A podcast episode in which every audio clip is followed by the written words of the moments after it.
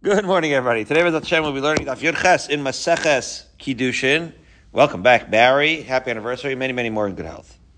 Okay, eight lines up from the wide lines in Yud Zayin and Beis. You see what that is, Barry? The two, the two dots. Ama Ivria lo oved ena oved lo taben v'lo zabat. Okay, so the Ama Ivria, you don't uh, get. She doesn't get inherited. See what I mean? She works for the Adon. And if the Adon dies, she's out of there. Ask the Gemara, Mina Hanimili. Amar Rabbi Pada, the Amar Kar, because the Pasuk says, Ve'avla matzchat hasekein. Okay, which is to say, uh, you're supposed to, lakachta. It's a really actually enigmatic, I don't know if that's the right word, Pasuk. The Pasuk in Dvarim says, Ve'lakachta samartzeh, ve'nasata be'ozno v'delet. It's talking about the Eved Nirtza, right? And it says, Vayelcha Eved Lolam. And so, Eved Olam. So he's going to be eternally your slave. So it's talking about the Eved Nirtza. And then it says. And you should also do that. Now we know that the Amma Ivriya does not, there's no Nirtza by a woman. That there is no such thing as an Amma Ivriya Nirtza. So what's this Ve'av la maschot hasakain? It's an, like a non sequitur. Like it doesn't shtim, as you would say. it doesn't make any sense. So what is the Hekesh says the Gemara, Hikisha Hakasav Lenirtza. The Pasuk compares the Amma Ivri to the, to the in the following way. Ma Nirtza Eino Oved Lo Ben. Just like it happens to be, ironically, right, well, I don't know if it's ironic, but an Eved Nirtza, despite the fact that he wants to stay with the Adon forever, he only wants to stay with this Adon forever. He has like an emotional attachment to the guy, right? But once the Adon dies, he doesn't uh, work for the uh, inheritors, for the Yorshim. So similarly, Af Ama Ivriya ain't over lo ben about the Ama also. So that's the comparison. She doesn't work for the uh, for the heirs, right? And that's the comparison. That's what the pasuk means when it says that Af uh, La Mascha came. Okay. The Gemara, however, says V'hai La Lahachi Udasa. So the Gemara wants to know how do you know that that's a limud? You know, we had a Rashi yesterday, Barry, that said that you know these limuds are really masoras from you know some in other words, they're not compelling. You wouldn't know. But the point is here, right? So, how would you know that that's exactly what it means? Maybe you need, because after all, we have a different limit from the same pasuk, because it says in the Braisa of anik that the context of what the Am Ivriya has in, con- in common with the Eved Nirtza is for the severance package, the Ha'anaka. Ata omer lahanik or ena ela leretzia. So wait, d- does it mean that you have to give her, right, the severance package when she departs, just like you do for, isn't that what we learned from Levaf Lama Ivriya? Or maybe it said means that maybe it should just mean a totally different thing. Maybe it should mean the Pashup shot. Maybe it should just mean that she should be, have her ear pierced by the doorway. Like, in other words, the most simple explanation of the of the pasuk of Afla Maschat Hasakein is that if she wants to stay, that she also becomes an Evan Nirtza. If you read the pasuk, that's what you think it means. So why are we having all these limudim instead of just reading the pasuk straight like it sounds? Ah, says the Gemara. Eved. See, when the pasuk Kshehu is referring to the pasuk. When the pasuk says V'im Amor Yamar Eved, if the Eved will say, "I love my master and I want to stay," right? Velo ama ivria. See what I mean? Because in the beginning of the pasuk it says ha'eved, and not the ama ivria. It is from there that we learn that the context of the pasuk is in just talking about the male, and that when it says ve'af lamaschat it must not mean that she also becomes the Nevid Nirtza, it must mean something else. And that's how we know that it means something else. So either it means the Hanik, that she gets the severance package, or it means uh, what we said, that she doesn't get work for the heirs, but it does not mean that she gets to become an Amma Ivri Nirtza, right? So that's what it says. So reading it inside in the Gemara, Mamar Yamar Eved, it's referring to only the male servant, v'lo Amma Ivriya, not the female. Hare Ritzia Amor, Hamani Mekayim Asakain. So once you know that in the context of Ritzia, it's only talking about the male, then what would be the right fulfillment of and of and you should also do it lamaschat lahanik. It's referring to the severance package. So that's what the Braisa says. The Braisa says that she gets a severance package just like an Eved Nirtza. So Gemara then says, Im kain nichtav kar kain. Maybe the pasuk didn't have to say ta'aseh kain, Why, why did it have to just, uh, maybe it could have just said Lamed kain? my ta'aseh. What's this extra word of ta'aseh? Shmas mina tarti. So the Gemara concludes that because it says ta'aseh that's why we learned the two aspects that the woman is similar to the Evanirza. Namely, number one, she doesn't serve the Yorshim, which is how we started with the Gemara. And number two, that she gets the severance. Okay, so those are the two limudim that we learned from Ba'af Lamas Okay, now you know, Barry.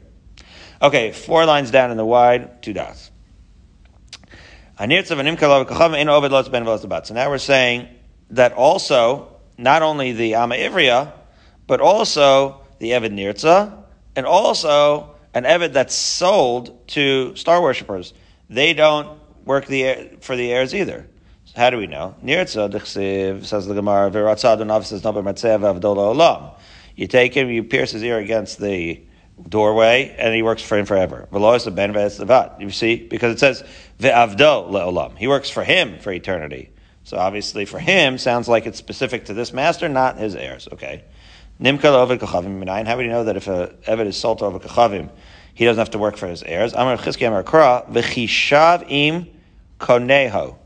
This is when you're talking about the redemption. You say make a reckoning, right? Like a redem- you you do a negotiation and you reckon and you purchase and you redeem from what? His purchaser. So the purchaser is the Ovid Kachavim. Not the heirs of the Ovid Kachavim. It sounds like there is no scenario where the heirs of the Ovid Kachavim would require this negotiation. That's because he doesn't get passed over to the, of the, to the heirs. He just, once the master dies, he goes away. Now, having said that, okay, we're going to record halachas that Rava has to say. I'm going to go off into a little uh, a little lumdus paradise about the um, ability to inherit amongst Ovdei Kochavim and converts. Because as we know, uh, so, so the, the issue is like this. We have the concept of inheritance in, in, from Jew to Jew. That's true. Uh, as we will learn, so, so the question is, is there a concept of inheritance when it comes to non-Jews, one to the other, in halacha? Okay, uh, as we will see, there is. And then the question, right? In other words, you might say that halachically that one is that that that only Jews inherit each other halachically, but that's not true. Non-Jews also inherit each other. Where it becomes uh, different is when a Jew, when a non-Jew converts, so he becomes like a tinok shenolad, right? He becomes a new person. So if you have, let's say, a non-Jewish family and one kid converts, he does not inherit from his father necessarily. Does he or does he not? So let's dig in. Rava is going to explain. I'm Rava. So min Torah, there's a concept that a uh, star worshiper is going to inherit from his parents. It's an interesting, right? Rava is always going to be clever. There's a clever way that he learns it. Why? Because uh, as per our recent pasuk, when we say that you negotiate im koneho, and you don't negotiate im yorshikaneo, explains Rava Miklal de Isla Yoshim. In other words, the only reason you need a pasuk to teach you that you only are going to negotiate with the master, right, and that there is no concept of the uh, of the eved transferring to the heirs, that assumes that there's such a thing as heirs altogether when it comes to Avdik Achavim. And that, therefore, is the, right, the assumption that that that's the inference that Rava makes. That in fact, Ovdei Kachavim, in a normal case, does have heirs. It just happens to be that they don't pass along the Evid. So Rava continues, Ger es Ovdei Kachavim, einam Tarlam Sofrim. So, what, so again, you have a non-Jewish family and, so, and, a, and one of the kids converts. So that, halachically, he's not really going to be an heir because he's like a tinok shenolad. He's a new uh, being and he does not inherit. However, Rabbanan wanted him to inherit, so they said, okay, you're going to inherit. That's non because we have a Mishnah in Demai that says ger v'ovid kochavim shiyarshes avim ovid ger v'ovid kochavim shiyarshes avim ovid kochavim. What's the case? So right, you have the. Um, uh, right, the, the Washington, the uh, Huxtable family, okay, and uh, and so the, one of the kids converts, obviously Theo. So one of the kids converts, and they are Yoresh, the, uh, the Ovid Kachavim, right? So now, the Ger Yachal Lomar Ovid Kachavim, Tolata Avodas Kachavim Animo. So it's an interesting thing. So one of the things that the Huxtable kids are going to inherit is all this like uh, Avodazar tchotchkes. So obviously, this kid converted, right? He's he's in uh, he's an uh, Eshatara now, so he doesn't want the, the Avodah Zarah tchotchkes. So he'll tell his siblings, you take all the Avodah Kachavim tchotchkes, and I'll take the money. They're like, oh wow, you really are a Jew now, okay? So he wants the cash. He doesn't want the tchotchkes. Or similarly, tolata yain nesach v'ni peres, right? You take all the yain nesach for the avodah zara, and I'll just take the other, the good, the kosher fruit. Uh, now, however, the uh, Mishnah continues to explain that mishabol is ger aser. If accidentally, so to speak, uh, Theo Huxtable is the one that converted. He gets the uh, the the, the avodah zara stuff. He can't switch it out for the other stuff. Why? As Rashi explains, because that would be uh, getting hana for it, right? You can't trade in your Avodah Zarah stuff for cash because that's literally getting hana from Avodah Zarah items, and we are not allowed to do that. Okay, so if he inadvertently, so to speak, gets the Avodah Zarah stuff, he can't switch it out. Fine. So all of this explains the Gemara. If you're going to say that midar raisa, the inheritance actually works even for the ger, then kilo shiso nami, then he, it, it doesn't matter whether it accidentally, you know, ends up in his inheritance in the will or not, right? The only thing that would matter would be that it would happen automatically, in which case he would never be able to get hana for it anyways, right? Ki shakil chilufa with the shakil. In other words, as soon as he takes them, right, the, as soon as he takes, meaning the kosher stuff, right, the, the cash or the kosher food, uh, from the inheritance, uh, the kosher fruit, he's going to automatically be switching it out because really he automatically inherited the right the avodah zarah stuff also. If it, in fact the inheritance works the raisa for a ger, and therefore it would be automatic that he'd be getting the isra hana. Rather, says the Gemara, midar So that's how we know that really his inheritance is midar banan. Midar raisa, he's not really getting anything. But midar banan, they wanted him to be able to inherit his parents. Why? Gezeru the avud shema yachzor l'sura, right? In other words, the Rabbanan said, you know what, if we did not allow him to inherit his parents, maybe he would reconsider, Yachzol Asura, he would reconsider his gerus, uh, right? In other words, he'll be happy to be a ger until the father dies, and then he's going to want to convert back, and in order to just get the inheritance, right? Because after all, right, there's, let's say, a big inheritance. He, that's a big nisayon for him to not get anything. So Chazal said, yes, you can be right when you can you go to the lawyers meeting when they're uh, divvying out the will, and you can actually get from that um, from that uh, inheritance. That's a derabanan though, because midar raisa he's not entitled to any of it. Fine. How do we know? So Tanya Nami We have a brisa that supports this assertion that midar abanan he the ger inherits his uh, uh non-Jewish parents. We're talking about a case where they were Yerush, avakshin nishtatfu aser, right? Where the Brisa says that let's say there was a joint business venture. What they're saying like this, in a joint business venture, if you want to dissolve it, then you can't switch anything. You can't say when you joined the business venture, and the business venture had some of Zarah tchotchkes and some kosher stuff. You can't say, I'll take the kosher stuff, because when they were actual partners, they, by definition, jointly owned everything right? So that's really what an inheritance is supposed to be like, right? Inheritance is a jointly owned venture that gets divvied up, right? It's a estate, everybody owes it together, and then you divvy it up and everybody goes their own separate ways. So technically, that would be the case if he was Yerush Midar Raisa, and he wouldn't be able to inherit any of the kosher stuff in the case of an inheritance, since he doesn't really inherit any of it, that's the only reason why he can get the kosher stuff because he doesn't inherit any any of it. So so it's really not his it, until he actually takes possession of it. But in a shutfus, where it was a real official business right partnership, there he actually would. Um, be in ownership of it. And in that scenario, he can't take the kosher stuff because, after all, that would be akin to trading in, so to speak, the avodah zara stuff for the kosher stuff. That's an isar, a hana for the avodah zara, and that's not allowed. And so, therefore, that price supports the notion that the ger is not really yoresh, right from right from. Uh, from any of the inheritance, but the Rabbanan allowed it um, for his sake in order to keep him in the fold, as it were. Okay. So now four lines up from the bottom. Over kacham ger. Beger is a ger. Right, so an Ovid Kachavim, how, how does that work? Inherit the possession of his father who converted. So his father must have converted, but he didn't. Like, or his mother didn't, or he didn't convert until, uh, right, after he was born, right? So he's an Ovid Kachavim. So then, um, so then the question is, would he inherit the possessions of his father? So we say yes. beger sager, and the ger is going to also inherit his converted father. But that's eno lomi divrei Torah v'lomi divrei sofrim. So those cases are not inheriting. Sorry, so let me let me let me re-say that. An Ovid Kachavim can't inherit from a ger, and a ger can't inherit from a, a ger, not from divrei Torah and not from divrei sofrim. In those cases, even the rabbanon will not allow it. Where do we learn that? It's non, it says, but really it's a, we're not going to find this mission anywhere, so it's really, it's priceless. Some say it's the Tanya. Lava, eh, lava malos min ager bon of imo. If you borrowed money, okay, from a ger, this is interesting. So again, this time the entire Huxtable family is converting, everybody, dad and the kids. So everybody's converting at the same time.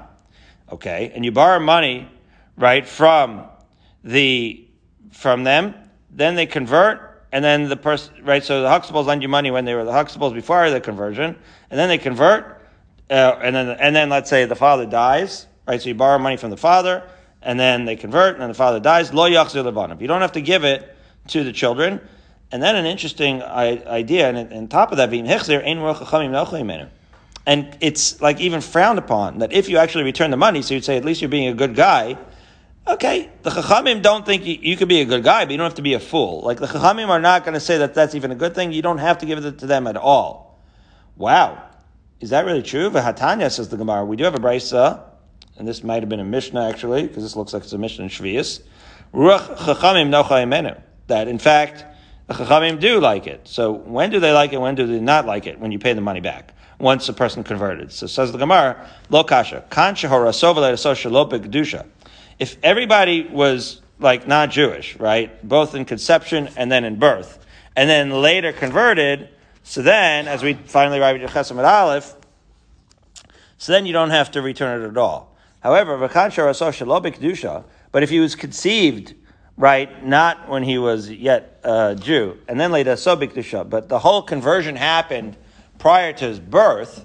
So then, when the conversion happens prior to his birth, so then uh, he's born a Jew, right? But really, he's still a new person. So you don't really have to repay him, right? So he's literally a katan shenolad, right? There is no connection between the person you borrowed from and the person you, you let you give it back to. So you don't really have to give it back the loan. However, that's where Chazal would actually allow you and would be okay with you paying back because if you did not pay him back, then people would be confused. Be, they would think that you wouldn't have to pay back a Jew altogether. So because this guy seems like a Jew, you have to pay him back. Just to be clear, it's not that you don't have to pay the loans of non-Jews back.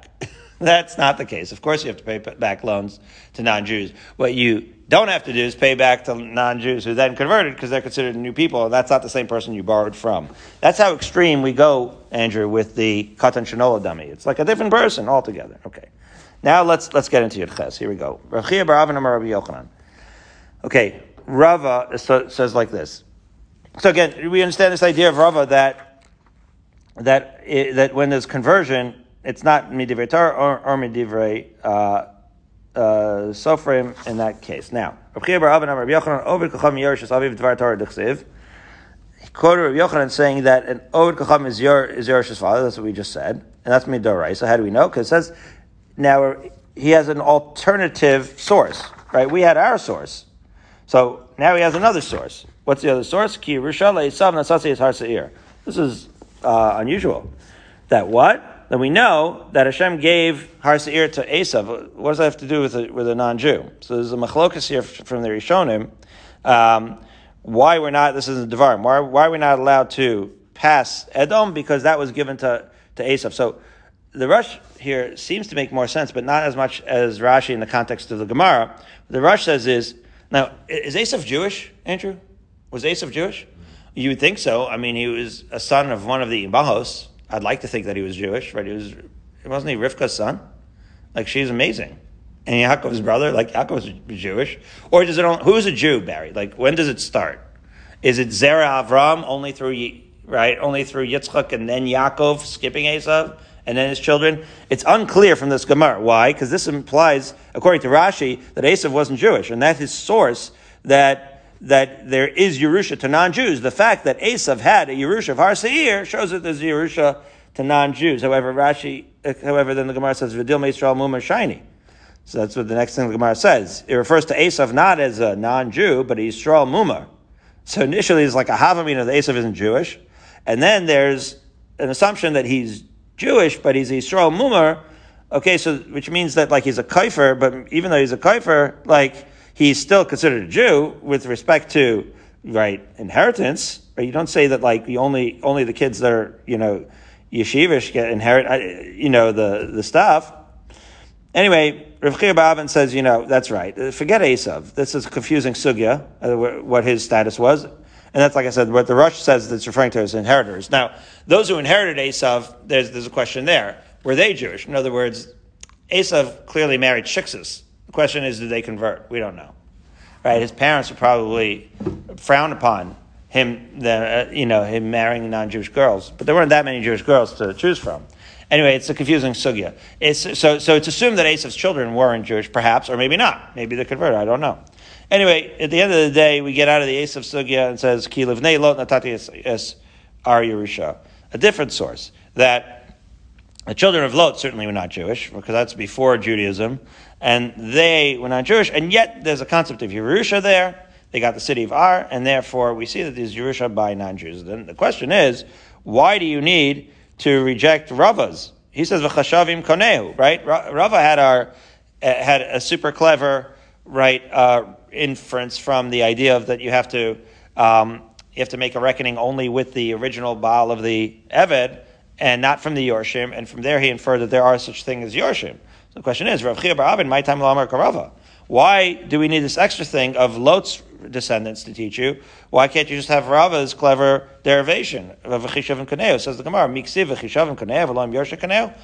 The reason Rav Chia liked his shot better is because this inference doesn't necessarily mean what Rava thinks it means. In other words, all it says is make a reckoning with the right master. It doesn't. It, you can infer that there that that, that you make a reckoning with the master, not with his heirs, and therefore that teaches you that there are such a thing as heirs. Or you could just say it means you make a reckoning with the master, and like you know you gotta you gotta make an account. But and maybe if there were heirs, you would make an account with the heirs also. Like uh, you know maybe Rava is reading too much into it. Okay, so that's why Rav Chia Baravin doesn't learn like Rava.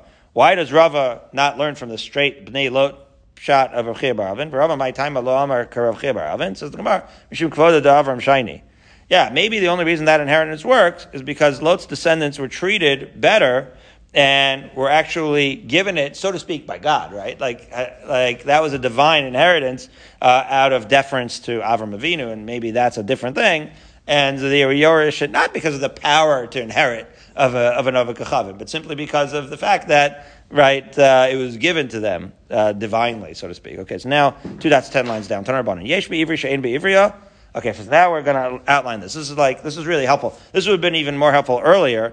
I had to go back, Barry, because of your question. I don't know if you listened to yesterday's year, and I had to read back Rambam's Hilchos Avodim. And I got a little bit better. Uh, some things are a little fuzzy. We're going to clarify a lot of the Hilchos Avodim now. Here we go. Braisa says, Yesh be'ivri shein be'ivriya, yesh be'ivri shein be'ivri. So this is like a chazara of Hilchos Avodim. There's certain, what's the difference between an Ivri and an Amma? Some things she, uh, the Evid Ivri has that the Amma Ivri doesn't. Some things the Amma Ivri has that the Ivri doesn't. Yesh Ivri shu yotza b'shana v'yovel misas adon. The Evid Ivri goes out after six years and after Yovel and after the Adon dies. Masha ein kain be'ivriya. This is, uh, if you think that this is against our Mishnah, you better believe it is, right? This makes it sound like an Amma Ivriya doesn't go out, b'shana v'yovel of misas adon. That's what the Brisa sounds like, that she doesn't go out. Okay, the Gemara is going to ask that. Furthermore, okay, so that we know is unique to Nama Ivriya. She goes out as soon as she shows simanim of maturity. She can't be sold twice. Okay, so this is another chiddush that an Eved Ivri can be sold twice, but an Am Ivri cannot. Umafdin bal korcha, and redeemer even against bal korcha. We're going to see bal korcha of who the Gemara is going to discuss. Masha ein came beivri. All of this is unique to Nama Ivriya, not to Nevid Ivri. We'll see that inside. Amar Mar yesh beivri shein beivriya, and in the Brayis Mar said, what's another uh, ein beivri shein beivriya? Okay, so that's the first thing. Right, this is the Gemara now taking the brisa and analyzing it piece by piece. Amar Mar here means the brisa said. So let's take it piece by piece as follows. So the first thing, Urimini, Right? There's a contradiction between the Brisa and the Mishnah. It says in our Mishnah, Yisrael of Ama Ivriya Shekona Aspa B'Simanim. Our Mishnah said that the Amma Ivri is different than the Eved Ivri in the sense that she's Kona, she, she goes out as soon as she has uh, signs of physical maturity. But that, okay, is doesn't mean that she doesn't go out by Yovel and all these other things. In those ways, she's certainly our Mishnah is conceding that in those ways she's certainly similar to an Eved Ivri, that she goes out in Yovel and after six years. So Amar of Sheshas could go in Shiyada. Yes, the case of our Brisa, where she doesn't go out during the six years in Yovel and all that, is when, in fact, the master married her through Yud. Okay, well, ask the Gemara, Yada Pshita, well, th- then she's married. Gita boy. Right, well, if she's married, the only way she goes out then is with a get. She's his wife. And of course she doesn't go out after six years. So says the Gemara, no, you might have said that even after she marries him, we, we should still treat her like an Amma Ivriya. I don't know why you would think that, but maybe you would. So Kamash Malon, you have to learn that no. Once she once he marries an Amma Ivriya, she's like Ishta L'chol Davar, right? So she's actually like his wife. So says the Gemara, well, if this is in fact the case of the Brisa, so then how, how do you, what do you mean she goes up as simanim? If the right, if the master marries the Am Ivri, doesn't she stay as his wife? She doesn't go out with signs of bagras. So that's obviously the, not what the case is. So the Gemara answers hachikamar. This is really how the Brisa was supposed to read. Imlo ya'ada yotza af b'simanim. That's what it means. If the, if he marries her, then she stays as his wife l'chol davar. That's what the first part of the Brisa is teaching you. And if he doesn't, then she'll go out, right, with simanim, which is a way that she goes out that's unique to the Amma Ivriya, that Eved Ivri doesn't go out that way. Okay? That's that part of the brisa. Then the brisa continues and says, that you can't sell the Amma Ivriya twice. Okay, that's the two dots in the middle of the page. Says the Gemara, "Miklal Eved Ivri nim cover nishna." That implies that whereas the Amma Ivriya doesn't get sold twice, the Eved Ivri does get sold twice. However, Vatanya, we have a brisa that says, "B'gnevasa v'lo b'kfelo." Okay, there is okay. So then I, I was looking in the I was looking all over for this in Hilchos Avadim. I, and again last night I didn't find it. Vignevas means like this that it. Okay, how does an Eved Ivri become an Eved Ivri? Two ways. This is the very beginning of the Hilchos Avadim in the Rambam. And it's in our Gemara. I mean, you would learn all these halachas if you learned the Gemaras, but it's a little out of order. The Rambam is very helpful in organizing it. Like this. And it, in all these cases, I had erroneously totally told you, Barry, that he could be rich and wealthy and going into not really. A person can only uh, become an Eved by either selling himself to servitude and turning it into a career, or being sold by Bezdin. The case where he turns it into careers where he can only do so uh, when, and the Rambam codifies this, if he's totally destitute. They're not going to let you just do it, stop, because that's because you think that's an easy career path. You, ha- you have to be destitute to do so. And similarly, how do you become an Ivri if Besdin sells you, only if you can't pay back uh, uh, the Karen. Okay? So again, a person sells something. In the case where a Ganav has to pay back kefil, as we know, according to the Torah, you have to pay back a penalty of kefil. The penalty, the extra knas is, if you can uh, pay back the principal that you stole, then you're not going to be sold to slavery by Besdin. It's only when you cannot pay back the, the so, so for example, if the penalty you don't have money to pay for, so then we're not going to sell you to slavery. We're going to make you pay the principal. Okay? But if you don't have the money even for the principal, that's when Bezin is going to sell, sell you. Uh, okay? So that's how that happens. So that's what it says. Vatanya big nevosov big felo. That when he's sold, but not, but only when he can't pay back the principal. If he can't pay back the kefil, we're still not going to, that's not going to be enough to, for us to sell you into servitude. And similarly, big nevosov mamo we get soon enough to Eidim Zomim, but here there's a there's there's cases where if you try to, if you're Aid Zomim and you get a Hazama penalty and you can't afford it, you don't get sold into slavery for that. Okay, and then it says again once he's so it's only for that one theft that once you sell him once, you can't sell him a second time. So this last idea makes it sound like not only an Amma Ivriya, but also an Evet Ivri can't be sold twice. So now the Gemara is going to try to resolve this uh, this contradiction. I'm a Rava. Rava is going to say lo kasha. Yeah. Well, if you stole once, for each time that you that you stole, you get sold only once. So, for example, if you are worth, and we're going to get into this in the Ram gets into this, if you're an Evid worth $500 and you stole something worth $1,000, we're not going to make you do two terms of servitude, right? For that same theft. But if you stole $1,000 twice, from two different dudes, so then you're going to get sold each of those times in two different periods, times of your life. So to which Amar Lebaya to Rava, Bignevaso Tuva Mashma. It sounds like Bignevaso uh, is a single, it, it, means many thefts. Gnevaso, so uh, Rashi here says that this is going to be grammatical. This gets a little complicated and it's really ambiguous. It's, it's very, it's a, it's a big deal. Tosu doesn't like what Rashi has to say. But what Abaye is saying on the surface is Bignevaso means with his theft in a, in a larger sense. That's what Tosfos is also explaining. It just means theft in general. So when you say theft in general, and he brings other cases where you, uh, Rashi brings other cases where you use a word, and you're using it like in the abstract. Like theft just means in general. Whenever there's theft, you get sold. So even if it's multiple times, right, it just means that in the case of theft, uh, you get sold in every case of theft. So if you have multiple cases of theft, you're going to get sold multiple times. Ela Amar Abaye look. What? That if somebody uh, testifies against you that finds to be zoyimi, they're not given the same. They're not then sold because it's been a basoy. It's his. It's his. Mm-hmm.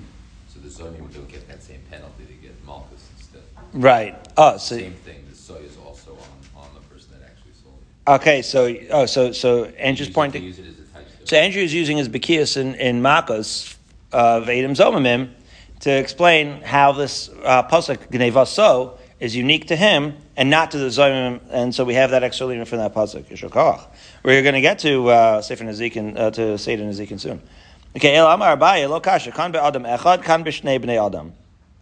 So Abaye says, no, I don't like this idea of Gneva So, um, right? Meaning only one. I like it. I like to say that it's not two thefts; it's two thefts of two different people. You see, uh, Rava seemed to imply that it could be two thefts of one person. Abaye seems to think that he'd prefer two thefts to two different people. Okay, so Tana Rabbanan. Okay, let's talk about the conditions where an Evid would be sold. Gnevo elef. So that's the case I said. He sold a thousand dollar thing, and he's only worth five hundred dollars. Says the Braisa nimkar v'chosav nimkar. Wow, that you're going to what serve two terms um, to pay off your debt. Gnevo chameshma v'shavah elef eno nimkar klal. If you sold uh, five hundred dollars worth of stuff and you're worth a thousand, you can't be sold at all right? Well, you can't be sold because you got too much money, right? We don't want uh, avadim. You're gonna, we're just going to make you pay, right? In other words, you're well, right? You, or you're worth too much. So what are you going to do? You don't really have the money, but you're worth too much. This brings up an unbelievable halacha. Uh, as Rabbi Eliezer will say now in the Gemara, the only case where you get sold is if you're, if it happens to be that your price as an Evid on the open market is precisely the amount, right, that you stole, right? Otherwise, you're never going to be an Evid. It's almost like a uh, Ben Saramur, that there is no case of an Evid because you have to be worth the exact precise amount. That's what it sounds like. So I, I I didn't remember seeing this in Rambam. Where, how does he codify this?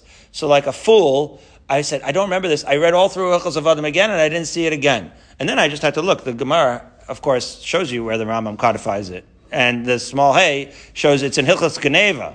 It's interesting. I think we could make a shear out of this, and we don't have time for that, obviously. But uh, I, I, it, to me, teach, it teaches me uh, this is like a half baked thought. But to me, it teaches me that this is a real knas of Geneva. This Abdus isn't the contract, and it's not, right? This is, that's why I don't think it's, it makes sense to learn, right, the halachas of employees out of this. This is a very unique knas to Gonev when Beis Din sells you. So it's an outgrowth of Ilchas Geneva. I might be reading too much into it, but in Rambam Ilchas Geneva, to, just to tell you, uh, sounds like in, it's in, you could look it up in Parakim Alachal Yadalid, sounds like you only get sold an Evid if you have nothing left. We'll put it that way. It, not necessarily if you have the only the exact amount, right? But the point is, if you are too valuable, so then maybe you wouldn't be sold. Be that as it may, um, Rava is going to say like this: I'm a Rava beha zachanu Rabbi Lezer Rabbanon. Uh, he liked the pshat of Rabbi Lezer over the Rabbanon.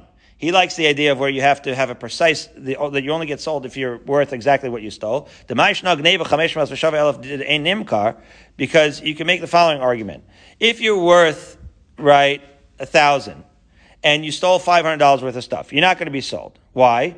The nimkar kula amarachmana. Because the Torah says, Nimkar, you should be sold. Nimkar velo chetzio. In other words, it sounds like Nimkar that the same amount that you are worth is the same amount that you owe right? So if you're worth more than you owe, so then you're not giving all of you, you're giving only a part of you in order to give it off, and that doesn't, that's not what the Torah says. The Torah wants it to be even. So, so in the other direction, it should also work. So Rava here also says that big nevaso, right? It shouldn't work if you're worth more than how much you stole, and it shouldn't work if you're worth less than how much you stole. So that's where Rava, he really likes Rabbi Lezer's shot. It was unclear to me whether the Rambam holds like this or not. Um, but that is a, a, fascinating thing, right? We're talking about a volume all this time, sold by Besdin. It would hardly ever happen. How often is the amount that you stole the exact amount that you actually would be worth in the open market as a slave? Interesting. Rambam also points out you don't actually do it on the open market, you do it bitzina. These are the things that are done bitzina. Anyway, 15 lines up. Okay, so we redeem an Amma Ivria even against the will. Who's against the will? It's very, we don't know what this statement means. So Sava Rabba Lameima, Rabba thought Balkarcha de. It means that you have to be part to her even though her master doesn't want it. Amar Abaye, my nihu, the kasvan le What's the case? Right? What's the halacha that the Braisa is trying to teach? The, that maybe you'll argue that the father wrote what? An IOU. In other words, if he actually redeemed her and he paid money for her, so of course she, he's going to redeem her. So what's the halacha? Like, what's the balkorcho? So the balkorcho would be that instead of giving him money, he says, "I'll give you the money," just and then still she goes out balkorcho. Amai. Why should that be the case? asks Abaye. Nakit mar genisa be a day. The master currently has a pearl, a beautiful, valuable thing in his hand. Yahavino chasva, right? And, and you're going to give him like a piece of, of uh, pottery. You're going to give him a tchotchke, an IOU that's worth nothing. And for that, you're going to get that pearl out of the master's hands? That doesn't make any sense, says Abaye. It must mean that the Av, she can be redeemed even if the father doesn't want to. Mishum pagam mishpacha. Why would the av not want to? So there's a machokas here also what the pagam mishpacha is. But the point is like this: the father wants her to stay in servitude. Why? She's Barry. She was destroying his credit card, right? Like he couldn't even read the numbers on it anymore. So he wanted her to be someone else's problem, and he sold her as an ama ivria, right? So it's a pagam for her to languish in slavery. So we're going to make him redeem her if he has the money, if he can afford to. We're going to say, no, no, no, bring her back. You're not supposed to have children or slaves. If you can afford her, she's supposed to live under your roof. He doesn't want her under his roof because he knows it's going to cost him. He's going to have to. He knows what having her under his roof means and, and her shopping habits. But that doesn't. That's why we force the father, according to Abaye, to take her back. So says the Gemara. Why should that only apply to a father and his daughter? Maybe every Eved Ivri should be redeemed by his family, so he shouldn't stay in servitude. Says the Gemara. Yeah, in the case of an Eved he has the power to go and sell himself again. So maybe he'll do that and then pocket the, the money from the sale. How he does that, I don't know, but it goes back to Barry's question of how he has, I mean, in other words, I thought he could only go back if he's destitute. Be that as it may, Hachanami, Hadar Azin still, whatever. She's she can also, the father could resell her also. In other words, once we force him to redeem her, maybe we could force him to sell her. So says the Gemara, no, he can't. In other words, an Eved Ivri maybe can be sold twice, as we discussed. But hers, Hakatani, and Karis Finishnes. Once she's redeemed, she can never go back. Okay, Umani, and who's the Tana who says that in the Braisa of Shimon? This is the opinion of Shimon. The Tanya Mochar Masbito Ishas Vishona. Right, so uh, actually, in the beginning of the Braisa, the Tana Tanakh says that a man can actually sell his, sell his wife to Ishus more than once, twice, to, for more than once for marriage. So again, she gets married while she's a katana, and let's say the husband dies or whatever, or the marriage is terminated, the father could still marry her off again. Or the shivchas v'shona, if same thing happens, he could send the shivchas repeatedly. Or the ishus achar shivchas, first she was a shivcha, and then afterwards he could sell it to, to ishus. Avalola shivchas achar ishus. The only thing you can't do is that once she was an isha, and then let's say her husband died, you can't sell her as a shivcha. That's the Tanakama. And then the Braisa continues, says, Shimon Omer, Kashem Shein, Adam Moches Bito, Shivchas Achar Ishus, just like you can't sell her Shivchas Achar Ishus, right? So, right, what's the case of Shivchas Achar Ishus that you, everybody agrees? That's, again, he, he, Kibel Kiddushin, and then the husband died, he can't send her the Shivchas, as Rashi explains. That's what we, that's how we understood it. Anyway, just like you can't send sell her to shivchos after she was already married, you also can't do shivchos after she was already a shivcha. So that is the opinion of Shimon. Once we see that that's the opinion of Shimon, we know that the shivcha can't be sold twice, and that's the reason why, right? You, we redeem her and she's not going to go back. As opposed to an Eved Ivri, you can redeem him, but he'll go back. Okay, so says the Gemara, we've looked at the High Tanah, the Tanya Bivig Doba. What's the machlokas between Tanakam and Rav Shimon? Well, we have machlokas of what bevigdo ba means. We kept talking about this pasuk. If she imra beinei adonei shelo yadav iftalam nachri lo imsholam achra, you can't sell her bevigdo ba. Bevigdo ba. What does it mean? So Kavan Shapirish as Yudchesamid base. So Kavan Shapirish taliso alea. Bigdo has two derivations. Bigdo ba we kept saying is a betrayal. Bogdim are betrayers. However, beged is also means a talis, right? A cloth. So Kavan Shapirish taliso alea is embedded in the word bevigdo ba. Shuv Eina Rasha So that's what they're learning out of that pasuk. That once he um, spread his cloak over her like a chuppah, so once you have ishus, then you can't sell it to shifchas anymore. Divrei Rabbi Kiva. That's how Rabbi Kiva. He said bevig dova means begadim. That once there's ishus, there's no more shifchas afterwards. However, Eliezer Omer bevig dova came shabagad ba shuv ein rasha lemachra. Since the father betrayed her by selling her off, it's really not a great situation to sell off your daughter. That's frowned upon then he shuv eno rasha lemachor. He can't sell her again. So again, that would be the machlokas. Rabbi Eliezer holds the big doba is you can't have shivchos after shivchos. Rabbi Kiva says you can't have shivchos after ishus, and big do means the ishus. Okay. Now, b'mai. What are they arguing about in the way that they're reading b'big dova? A fundamental idea in hermeneutics. So Rabbi Eliezer suffer yesh aim lemasoris, and therefore Rabbi Eliezer says aim lemasoris is you. Um, give primacy, right, to how to the written uh, to the received, the Masoris, right? Uh, the way the Masorah of the way it's it's written. Written. Rabbi Kiva Savar Yesh Aim Lemikra, not the way it's written, but primacy to the way it is read, right? Bevigdo, right, is actually so Bevigdo sounds like cloth. Bevigdo, the way it's written, sounds like um, betrayal. Okay, so that's the machlokas. How do you read it? Yesh Aim Lemikra or Yesh Aim Lemasoris? So why does Rav Shimon hold that both of them? You don't do it because Rav Shimon Savar Yesh Em Lamikra Velamasaris. That how do you do that? Equal. You give equal primacy to the way it's pronounced and the way it's written, and you can learn both out of it. Um, yeah, Rav Elephant had a beautiful riff. He says we call it a binyan av. That's the building blocks. Av we say is a father, and here we have aim lamikra, aim lamasaris. That's like the tam vareach, so to speak. The flavor and the attitude comes from the mother. So it's aim lamikra, aim lamasaris, and binyan av. Uh, beautiful idea. Okay, so six lines down, we have two dots. By Rabba Baravua, Yehud Nisuin also or Erison also. So that's where we begin, and that's where we'll pick up tomorrow. I mean, we'll keep going a little bit now, but the question we're going to have is when you do the Yehud, a Yehud is not like, as we'll see, we'll talk about the mechanics about it tomorrow. Mm-hmm. Uh, it's not on this stuff. But Yehud is when you designate her, and it's a form of Kiddushin, but it's not exactly Kiddushin. You don't give her actual Kiddushin, and the question is, because she's an Ama Ivriya, and you're doing this process of Yehud where you basically purchase her with the remainder of what she owes, so does that accomplish nisuin also?